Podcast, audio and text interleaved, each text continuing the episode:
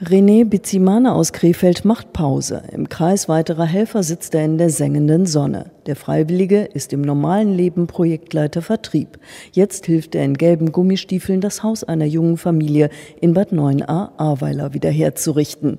In der kleinen Kreisstadt sieht es zwei Wochen nach der Flut aus wie nach dem Krieg, so wie er sich das vorstellt. Der Unterschied ist für mich nur, die Häuser stehen zum größten Teils noch, aber die Schäden sind eigentlich für mich dieselben. Keine Straßen mehr, kein Strom, kein Wasser, kein Telefon, diese blitzartige Armut, die man da gestellt wird.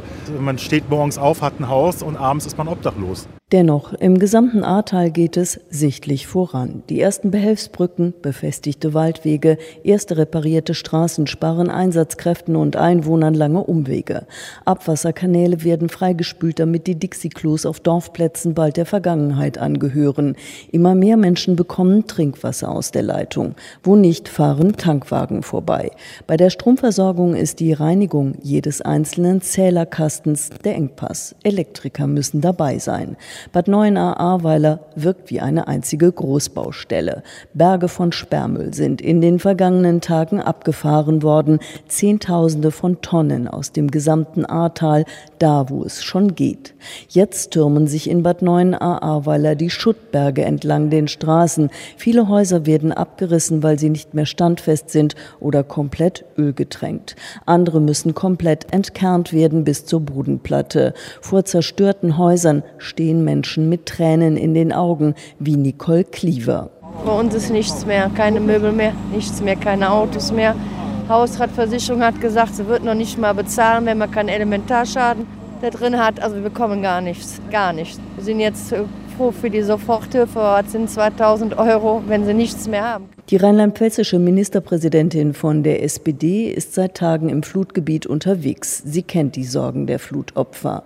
Beim Elbhochwasser von 2013 gab es Wiederaufbauhilfen von 8 Milliarden Euro.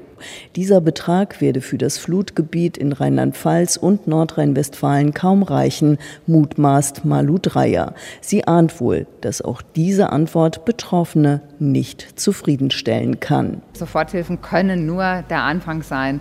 Und deshalb arbeiten wir ja auch wirklich mit Hochdruck daran, gemeinsam mit dem Bund den großen Wiederaufbaufonds ähm, zustande zu bekommen, ähnlich wie damals eben in Sachsen. Wir haben das Ziel, dass zum 10. August dann wir eine Einigung auf der Ministerpräsidentenkonferenz haben. Und danach sollte es dann hoffentlich auch schnell gehen, damit die Menschen auch eine Zukunft haben zum Wiederaufbau. Solange sind die Soforthilfen da, solange sind Spenden da, solange helfen sich auch viele untereinander. Aber es ist vollkommen klar, dass die Menschen darauf warten, dass sie diese Perspektive eben auch haben. Und wir arbeiten da wirklich schnell dran. Die Bundeskanzlerin war hier, sie hat es uns zugesagt, auch der Vizekanzler. Insofern baue ich darauf, dass wir das auch schnell hinbekommen.